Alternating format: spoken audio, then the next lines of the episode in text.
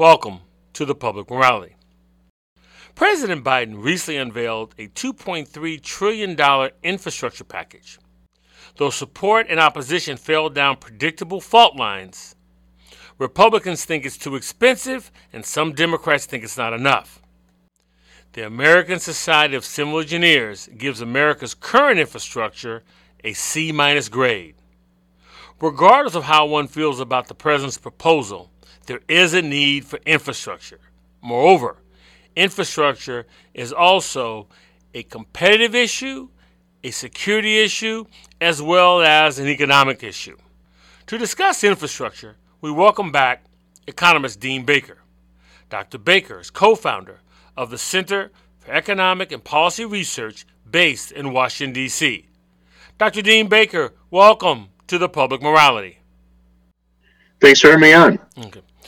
Uh, let, us begin our, our, our, conversation. How are you, sir? How do you define infrastructure?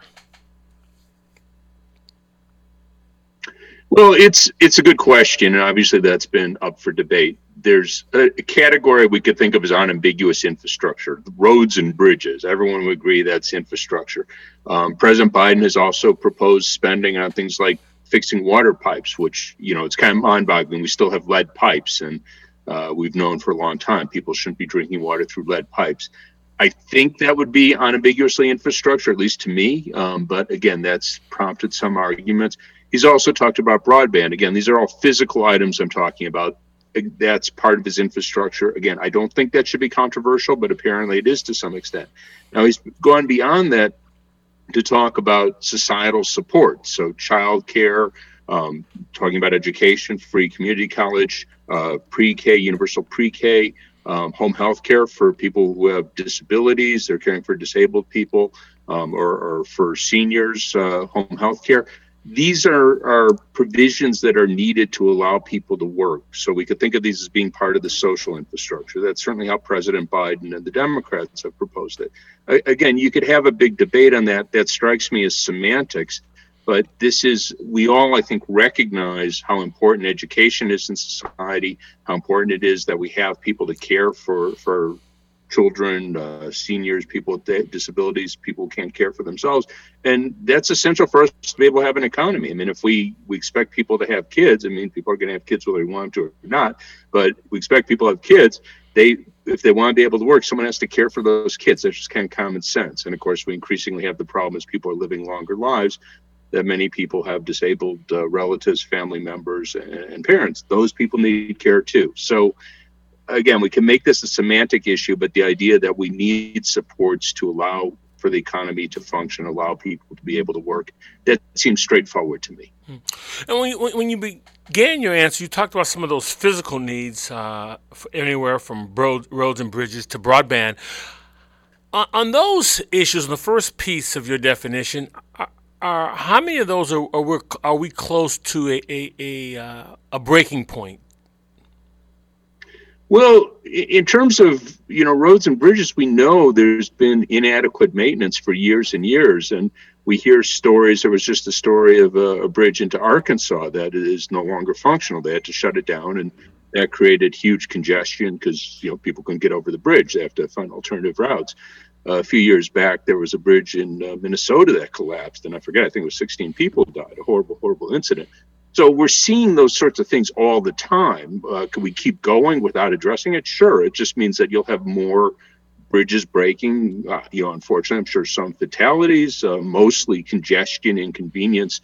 So you could continue with the neglect for a long time, but that's not a good story. And if we want to talk about you know modernizing the economy, preparing for the future, we want our bridges, we want our roads, we want the infrastructure to be up to par, and, and in many cases, it clearly is not. Hmm. Um, from your perspective, given the work that you do as an economist, what are some of the uh, key features for you in Biden's um, uh, $2.3 trillion plan? Well, I, am very pleased to see you know the advances in looking at home health care and, and child care. These are these are hugely important issues, particularly for women, because they generally get the they're, they're stuck with the caregiving responsibilities. I mean, that's just the reality. We could argue whether it's good or bad, but that, that is the reality. Most often, it's women that are, are left caring for the kids, or if there's a disabled family member or parent. Um, it's, it's women that are, are, stuck with that. So I think this is a really big thing in terms of giving women more ability to work, pursue careers. And again, we know there's this big wage gap. Women make less money than men. They're less able to fully pursue their careers if they choose to. And this is a really, really big factor. So that I'm very, very happy to see. Also, he's got an ambitious agenda on climate. We've been neglectful there. Even you know we can uh, could blame Trump. Obviously, he he quite openly said he didn't care. So I'm not putting words in his mouth. He he was not concerned about climate change. Um, under President Obama, he did take some important initiatives, but again, not nearly enough. And now President President Biden is looking in, in a very big way to move us to clean energy, move us to electric cars. And, and this is really, really important. Arguably, it doesn't go far enough, but I see this as a really important first step. So those are areas I look to and, and am very happy to see them in, in his agenda. Now, every president this century has, at least rhetorically, uh, proclaimed some need for infrastructure. Everyone seems to be for it, you know, especially in theory, but we've been unable to get a comprehensive bill through. Um, what's been the hangup? And I, and I pose that, sir, because I think I wrote my first infrastructure column back in the mid 90s. yeah, yeah, it's been a while. Um, no, as well. Uh, President Clinton was going to have uh, ambitious uh, infrastructure. Um, put a little money into it, but it was very, very limited. The big issue with uh, President Clinton was uh, budget deficits. He he he himself said he wanted to cut the deficit in half his 92 campaign and then quickly said, well, we have to get to a balanced budget by the year 2000. So that left very little money. And and again, in fairness, of course, regardless of what he wanted to do or didn't want to do, after 94, he had a Republican Congress. So he had to negotiate with them, and they weren't anxious to have less spending in infrastructure. Um, President Bush put a little money in, again, uh, concerns ostensibly about the budget deficit. He did have a big increase in military spending, of course, with the wars in Iraq and Afghanistan, um, and, and the tax cuts. So, if you're concerned about budget deficits, which at least there was some claim he was, uh, that meant little money for infrastructure. President Obama came in in, of course, the middle of the Great Recession, and there he sort of combined his infrastructure plans with his stimulus package. So if you go back to 2009, he had about a $770 billion stimulus package. Um, a lot of that was money, trying to get money out the door immediately to, to counteract the Great Recession. And then there was some money for, for longer term infrastructure.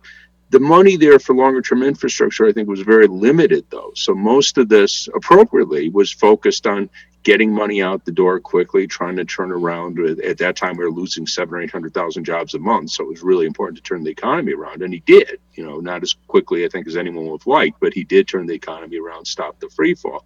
Um, but that meant there wasn't very much for infrastructure. So it's always been on people's agenda, on presidents' agendas, but not high enough. And again, there's always going to be other concerns, and the deficit, unfortunately, unfortunately, to my mind, I think has been too big a concern in people's minds. And I think uh, in in President Biden's case, I mean, he is proposing tax increases to largely offset the spending. But the big thing that he did that sort of changed the nature of the debate was he had his rescue plan separately. So as soon as he comes into office, he's go, okay, I have my big rescue p- package. I think is 1.9 trillion, if I remember the number correctly. That's to turn the economy around. Now we're going to focus on infrastructure. So I think it was very good that he separated those issues, both because it was urgent to do something as soon as he came into office to boost the economy, but secondly, it gives us more chance to consider. Okay, let's have a uh, infrastructure package. Let's debate where it should be, and I mean, we'll see whether he gets it through or not. But you know, I think this was the right way to go about it. And, and speaking of just raising that question about about infrastructure, could you talk about infrastructure beyond being roads and bridges, but but how it is a competitive issue, uh, a security issue, as well as an economic issue. Well, if we want to have a modern economy, we need an infrastructure that's up to par. And, you know, when you look at things like education, if you go back 50 years or so, we were the world leaders in education. So we had the largest share of our, our population uh, getting high, high school degrees. You know, at that time, that was still, it wasn't an exception, but I mean, we were ahead of European countries, Japan, in percent that got high school degrees, college degrees. We really stood out that way That's no longer true. Um, we've really fallen behind a number of other countries. So we're not we're not the world leader in education. So there, it's, it's standard, you know, as here for people to get high school degrees, but they often get uh, technical training beyond that. And many countries are equal to us in, in terms of the number of people who get college degrees. So, so we're not a standout that way. And then also going the other direction, uh, preschool. There's a lot of research showing how important uh, preschool is for for basically getting students up to speed so that they could um, you know learn basically once they get to first grade second grade third grade and you know basically be productive. And this makes the biggest difference in in uh, in the case of children from low and moderate income families. Many of whom don't have the same advantages from people say from more upper middle class families. So this is a big deal about having you know really a, a workforce with the skills that they need to be competitive with Europe, Japan, China, whatever whatever it might be the other part of the story, in terms of you know national security, it, it's sort of interesting because the highway system back in the 50s was actually sold, at least in part. I mean, everyone understood it had advantages beyond national security, but part of that story was national security. That if we're attacked, we're at war, we have to be able to move things quickly from one place to another. So the highway system was actually uh, considered part of national defense. Um, so uh, when we think of national security today, of course, we just had the attack on the, the pipeline, the colonial pipeline that shut down uh, oil to much of the East Coast for about a week or so. I don't know if the shortages, I'm not in the East Coast anymore. I don't know if the shortages have been fully alleviated yet. Hopefully that will be soon. But we see that's the sort of thing we have to be prepared for. Earlier, the, the SolarWinds attack that's attributed to Russia. Um, again, you know, we need that's part of our infrastructure. So we need to make sure that our computer systems are secure. We're, we're totally dependent on the web these days, and that's you know great. I mean, obviously, enormous enormous advantages. But if our lines aren't secure, if we all could have just our our, our information stolen, corrupted, have all our work destroyed, that's really really bad story. So that's a really important aspect of infrastructure, and that's very much national security. Now, uh, correct me if, uh, if, I'm wrong about this, but I believe it was about two years ago, President Trump and the Democrats agreed to a $2 trillion infrastructure plan um, that was ultimately held up because um, Trump held it up. Uh, President Trump held it up because he wanted Democrats to stop investigating him. I, I mean, I am not making that up.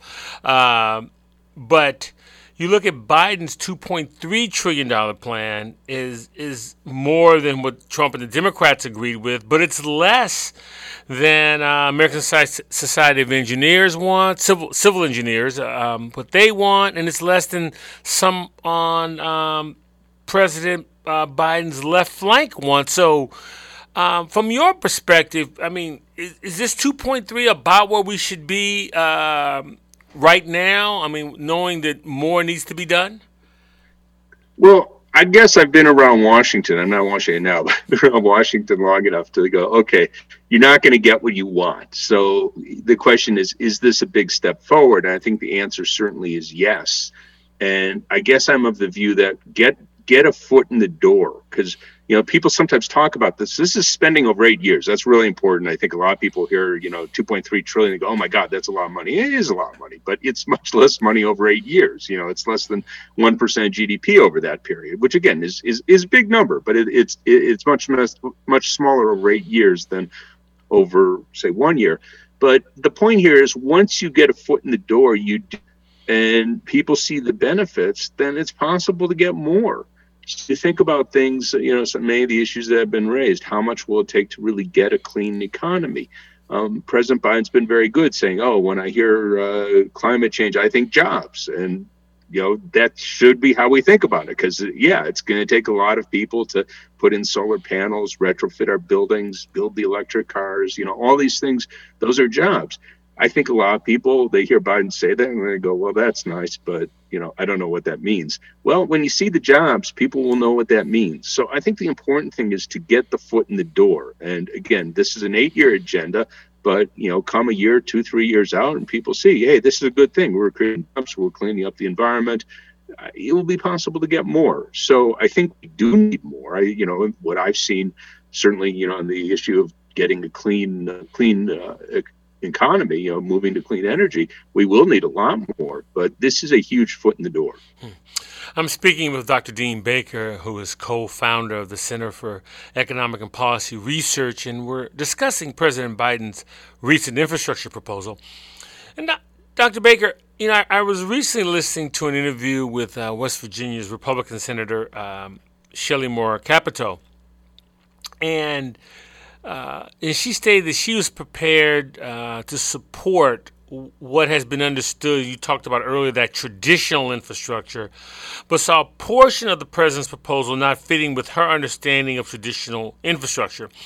My question, because of years of neglect uh, along with the realities of a changing world, not to mention a global pandemic, can we afford to simply maintain that traditional understanding of infrastructure as one of roads and bridges? I would say certainly not. I mean, it, it it's kind of striking if you look at take the case of education, um, we consciously decided that everyone was going to be able to get a free high school education. I mean, it was done mostly at the state level, but I, I'm not sure. I couldn't give you the dates on it, but every state in the country now allows they pay for free education through high school, and in many cases, it's it's required. So that was that was an extension of education that was done, you know, everywhere universally, and the idea that okay, we did that let's say 70 years ago. Again, we could check the dates on when the last state, you know, made uh, universal. But why we would think that that was okay for 70 years ago and that's still okay now, that we shouldn't expect more education now. I mean, that just, I don't really understand the logic. I mean, I assume Senator Capito is okay with man, or not mandatory free education through high school, but I don't understand like somehow we've done violates one of our morals if we say okay we're going to extend that through community college. I don't I don't I can't quite understand that logic. And clearly, many people need education beyond high school to you know fully utilize their their capacities, their abilities. Um, in terms of uh, clean energy, moving to clean energy, it just kind of okay we needed highways because we had cars. Before we had cars we didn't need highways. Well now we have a problem of global warming and we can't wish that away. It's not it's really not an option. So we built highways because we want people to be able to use cars. Uh, kind of common sense. Um, but now we have global warming. So I don't, I don't really understand uh, you know, again, the logic, I, don't, I shouldn't just blame Senator Capito, but uh, Republicans in general, like, oh, we're not going to talk about, it, we're not going to do anything about it. It's it, it's here, and we have to deal with that reality. So it was fine not to deal with global warming, you know, 50, 60 years ago. We could say it wasn't a problem, but it is a problem now. So I don't, I, I don't see how we, I don't see we have an alternative. We have to be serious about it. Mm. Uh, on, on, that note, though, following up, where does China loom in this whole? And America's uh, infrastructure needs? Well, I think it's unfortunate that this has often been portrayed as being competitive with China, because obviously we are going to compete with China in many areas, but we also should be looking to cooperate with them in areas. And, uh, you know, again, President Biden has said, well, if we're going to be competitive with China, we need to have better education, we need to have top notch infrastructure. That's all true. I mean, if we want to be able to sell our products in world market and be able to, to compete uh, beat China in, in different areas. Sure, we need we need to have well-educated workforce. We need to have a top-notch infrastructure, but we also should be looking to cooperate in a lot of areas. And in particular, I'm thinking of you know obviously climate.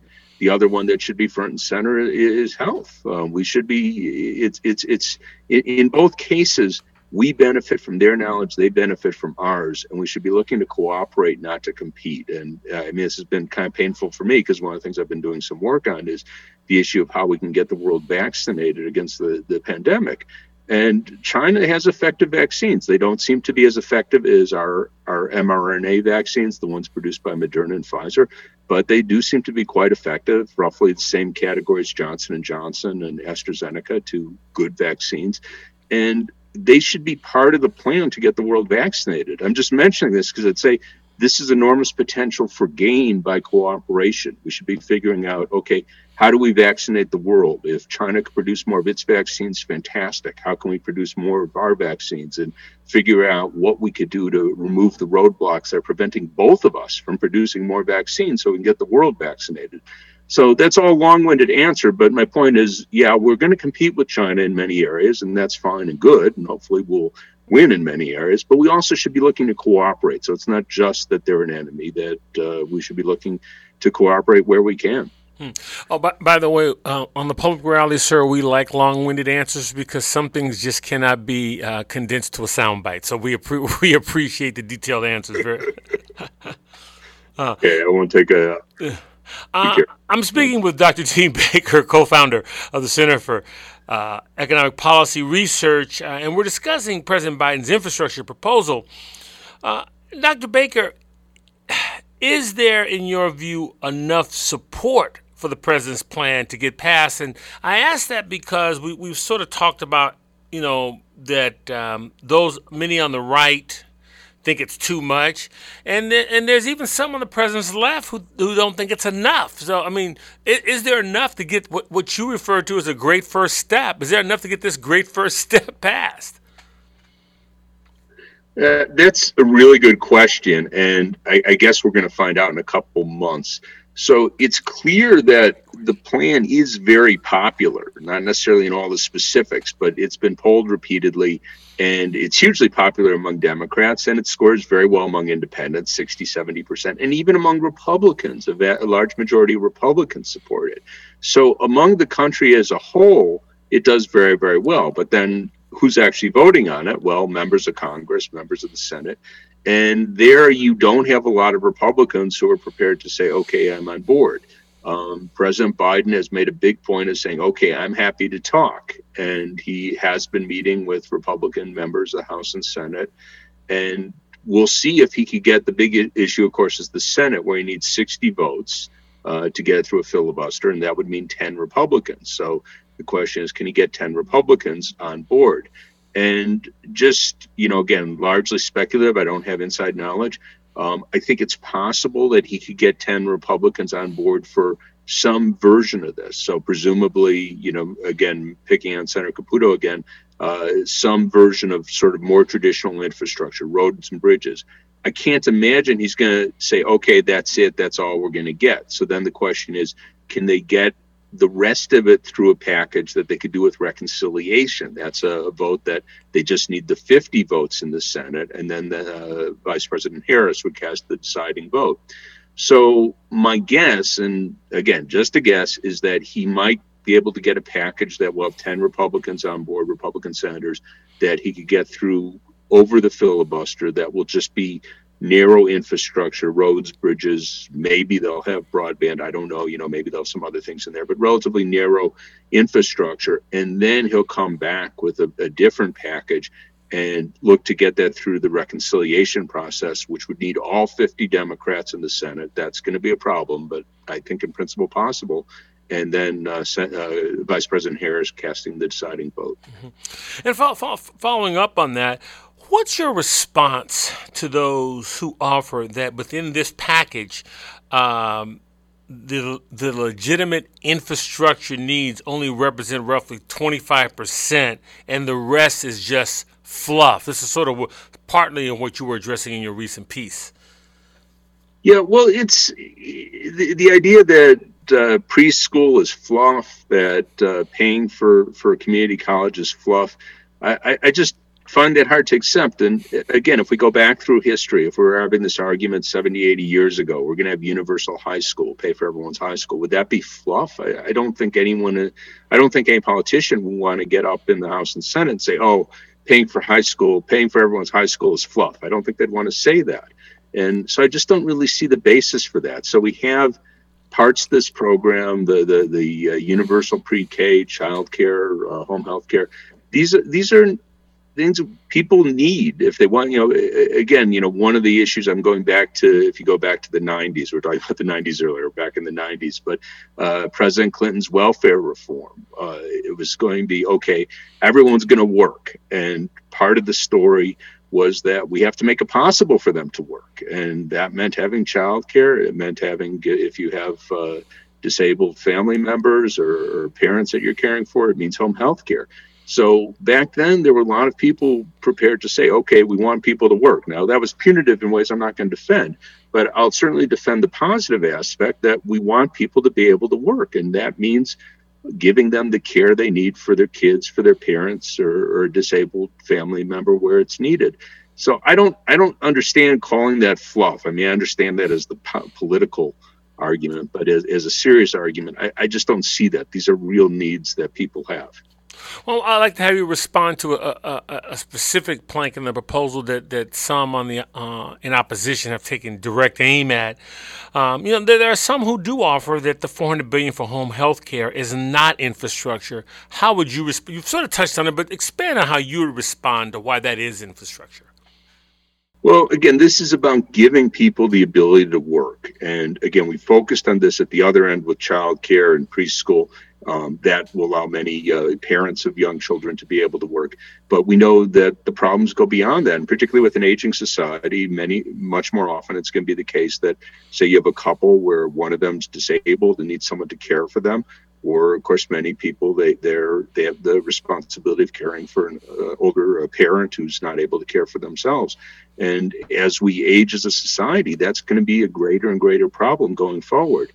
So I, I have a hard time seeing this as frivolous. I, I just, uh, you know, and again, it's kind of striking to me that you have politicians saying this because, you know, it's not, I don't think there's many people that don't know someone in that situation, you know, someone who has a family member that they have to care for. Now, maybe some of them are able to pay for it out of their pocket and could have someone uh, care for that person. But in a lot of cases, people have to give up jobs or work part time when they want to work full time. I mean, that's a reality. So this isn't something that President Biden is inventing as some you know grand wish list. Oh, wouldn't this be nice? This is this is a reality for millions and millions of people. Um, are there? Um, I want to tap into your your, your uh, background in, um, as a, an economist. Are there certain industries um, that would benefit greater than others from what President Biden is proposing?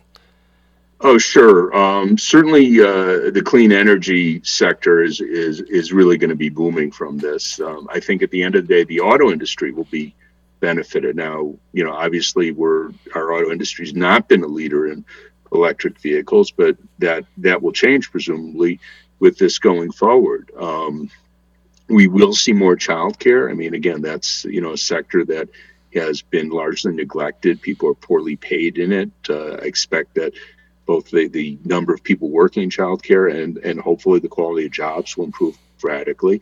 Um, and same in home health care, you know, so, so again, those, those will all benefit.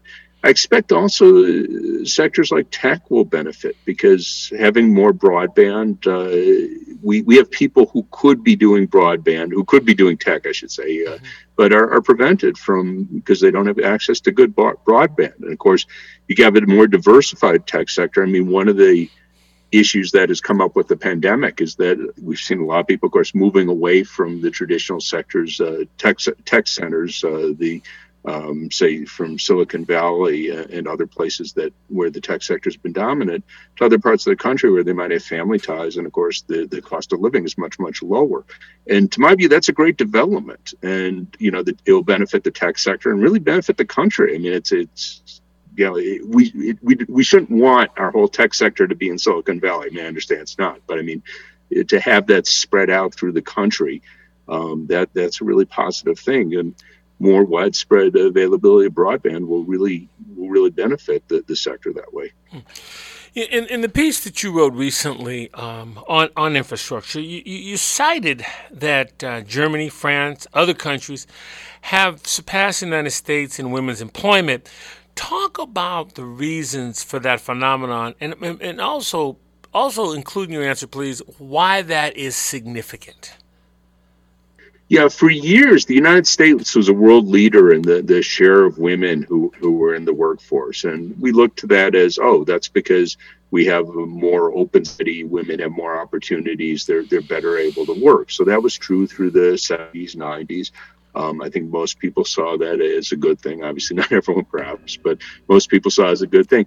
That no longer was true in in beginning in the 2000s and the 2010s, when a number of countries, originally it was the the Nordic countries, Denmark, Sweden, they passed us in women's uh, employment, but now even uh, Japan, for example, which we don't think of as a place that um, you know is a very strong feminist stronghold, a very traditional society still in many ways. Um, so that's largely when you look at the countries that have moved past us, it's been overwhelmingly countries that have had good child care systems. So again, it's the story that women who generally have the child care primary responsibilities for child care in the United States, that's a really real big impediment to, for them working. Countries that made a big point of providing good child care, it's it's they're, they're better able to work. So that's clearly a very very big part of the picture. And in terms of why it's a good thing, I mean, it's, you know, people sometimes say, oh, you think everyone should work. No, I think everyone should have the option to work. You know, this is, and, you know, it's both in terms of, you know, fulfilling for themselves that uh, they, they want to do more than, say, just care for their kids or care for a sick relative or whatever. They want to do more than that. But it's, of course, good for the economy. I mean, it, we could think of, if you envision the economy we had 40, 50, 60 years ago, where women were shut out of most professions, we would be denying ourselves a huge amount of talent. So it's really both sides of that. We, we should want everyone to be able to have fulfilling work, fulfilling work, fulfilling careers. But we benefit, we, we'd be putting ourselves at an enormous disadvantage in a country if we said, okay, here's half the workforce, and they're either only going to be relegated to relatively menial jobs or not be able to work at all. So we benefit from having society be as open as possible, and that certainly that means to women.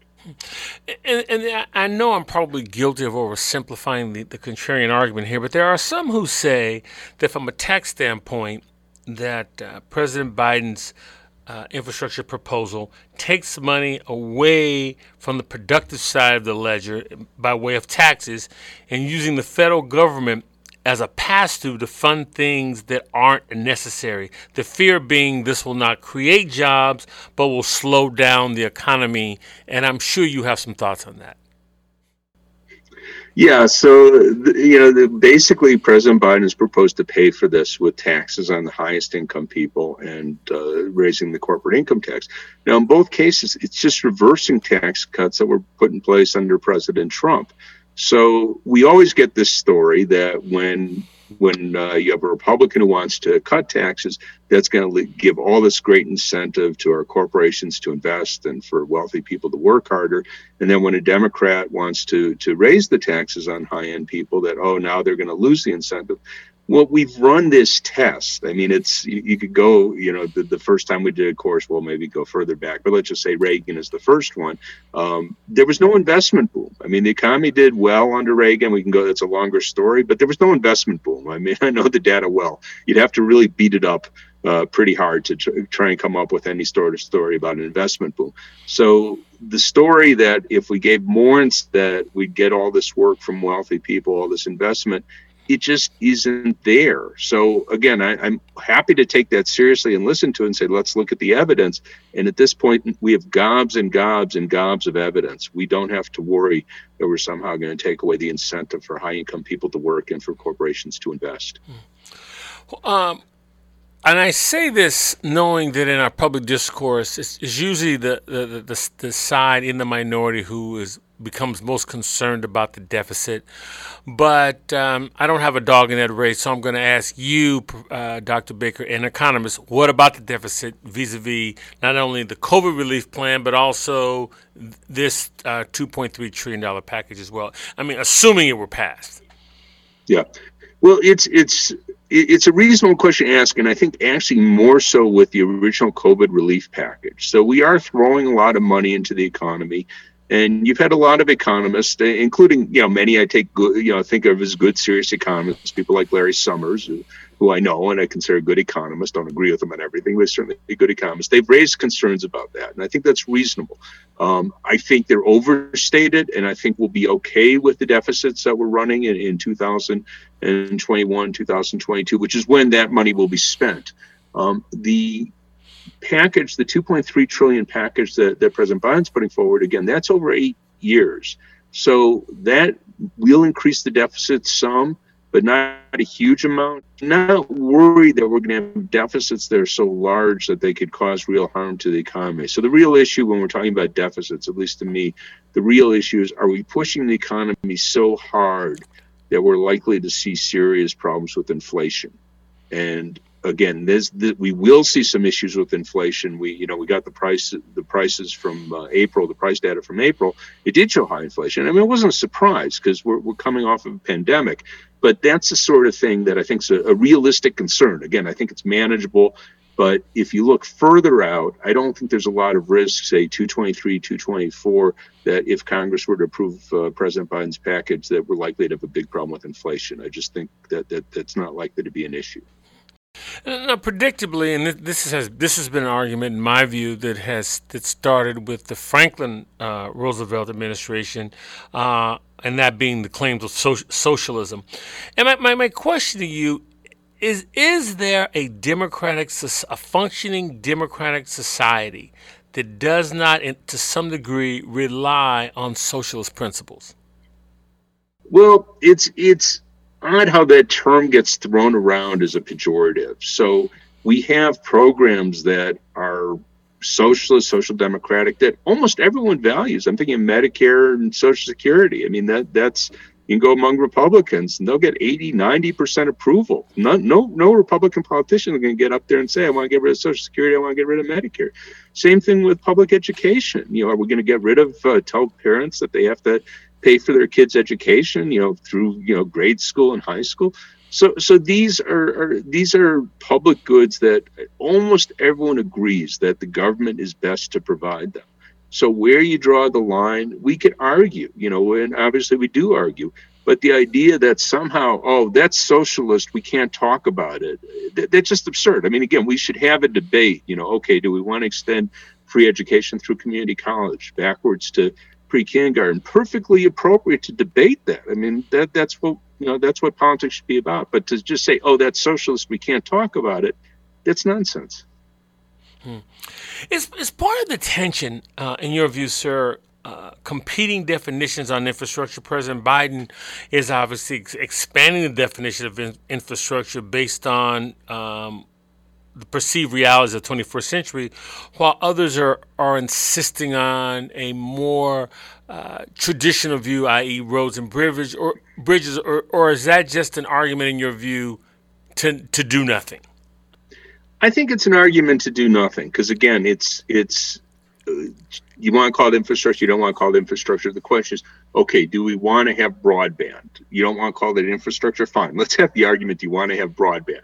Um, should we extend our, our, our schooling to cover uh, pre-K, to cover community college? Again, you don't want to call it infrastructure, that's fine, but l- let's have that discussion. So to, to act like, okay, we're going to dismiss this because these are not traditional infrastructure. And again, I don't know how you know, where is it written what is and what isn't traditional infrastructure in any case? I was making the point earlier, before we had cars, it would have been silly to talk about high about highways as infrastructure because what would that mean? You know, what who, who's going to be using the highways? So once you get cars, then you need highways.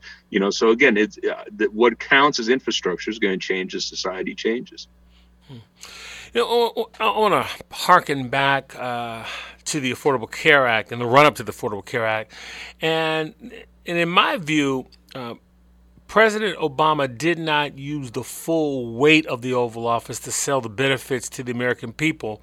And as a result, uh, at least to me, his opposition um, sort of defined or defined what that policy is going to be, at least before it was uh, uh, rolled out. And to have the type of infrastructure plan commensurate with the country's needs as you just articulated does, does President Biden need to do more than send emissaries between the White House and Capitol Hill? Uh, uh, does this need to be taken to the American people so that the, you know so it's not defined by the opposition on what infrastructure would be?